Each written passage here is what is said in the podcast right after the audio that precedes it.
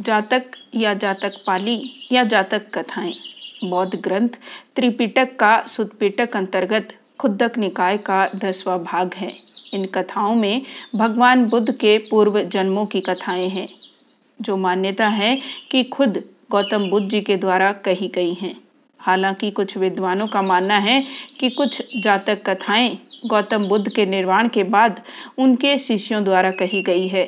प्रत्येक कथा में महात्मा बुद्ध का एक संदेश छिपा है। इनसे सिद्ध होता है कि प्राणी के सत्कार्य उसे किसी न किसी जन्म में अवश्य ही बुद्ध बना देते हैं।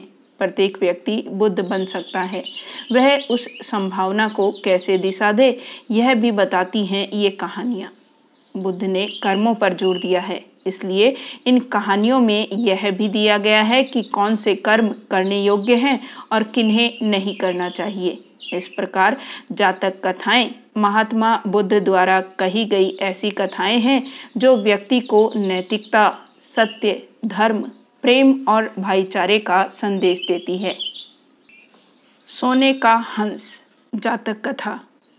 वाराणसी में कभी एक कर्तव्यनिष्ठ व सीलवान गृहस्थ रहा करता था। तीन बेटियों और एक पत्नी के साथ उसका एक छोटा सा घर संसार था। किंतु अल्प आयु में ही उसका निधन हो गया। मरणोपरांत उस गृहस्थ का पुनर्जन्म एक स्वर्ण हंस के रूप में हुआ। पूर्व जन्म के उपादान और संस्कार उसमें इतने प्रबल थे कि वह अपने मनुष्य योनि के घटनाक्रम और उनकी भाषा को विस्मृत नहीं कर पाया। पूर्व जन्म के परिवार का मोह और उनके प्रति उसका लगाव उसके वर्तमान को भी प्रभावित कर रहा था। एक दिन वह अपने मोह के आवेश में आकर वाराणसी को उड़ चला, जहाँ उसकी पूर्व जन्म की पत्नी और तीन बेटियाँ रहा करती थी। घर के मुंडेर पर पहुंचकर जब उसने अपनी पत्नी और बेटियों को देखा तो उसका मन खिन्न हो उठा, क्योंकि उसके मरणोपरांत उसके परिवार की आर्थिक दशा दयनीय हो गई थी।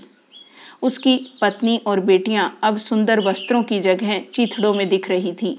वैभव के सारे सामान भी वहाँ से तिरोहित हो चुके थे।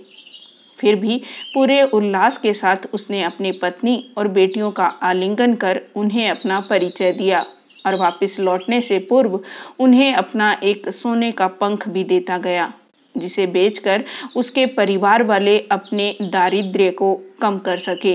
इस घटना के पश्चात हंस समय समय पर उनसे मिलने वाराणसी आता रहा और हर बार उन्हें सोने का एक पंख देकर जाता था। बेटियाँ तो हंस की दानशीलता से संतुष्ट थी, मगर उसकी पत्नी बड़ी ही लोभी प्रवृत्ति की थी। उसने सोचा, क्यों न वह उस हंस के सारे पंख निकालकर एक ही पल में धनी बन जाए। बेटियों को भी उसने अपने मन की बात कही, मगर उसकी बेटियों ने उसका कड़ा विरोध किया। अगली बार जब वह हंस वहाँ आया तो संयोगवश उसकी बेटियाँ वहाँ नहीं थी। उसकी पत्नी ने तब उसे बड़े प्यार से पुचकारते हुए अपने करीब बुलाया। नल प्रपंच के खेल से अनभिज्ञ वह हंस खुशी खुशी अपनी पत्नी के पास दौड़ता चला गया। मगर यह क्या?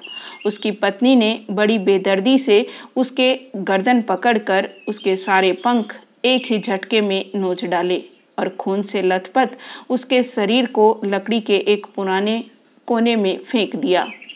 फिर जब वह उन सोने के पंखों को समेटना चाह रही थी तो उसके हाथों सिर्फ़ साधारण पंख ही लग सके, क्योंकि उस हंस के पंख उसकी इच्छा के प्रतिकूल नोचे जाने पर साधारण हंस के समान हो जाते थे।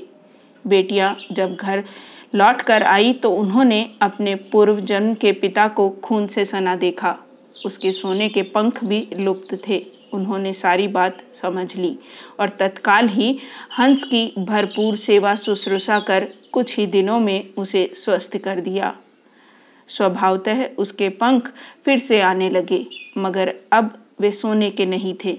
जब हंस के पंख इतने निकल गए कि वह उड़ने के लिए समर्थ हो गया, तब वह उस घर से उड़ गया और कभी भी वाराणसी में दोबारा दिखाई नहीं पड़ा।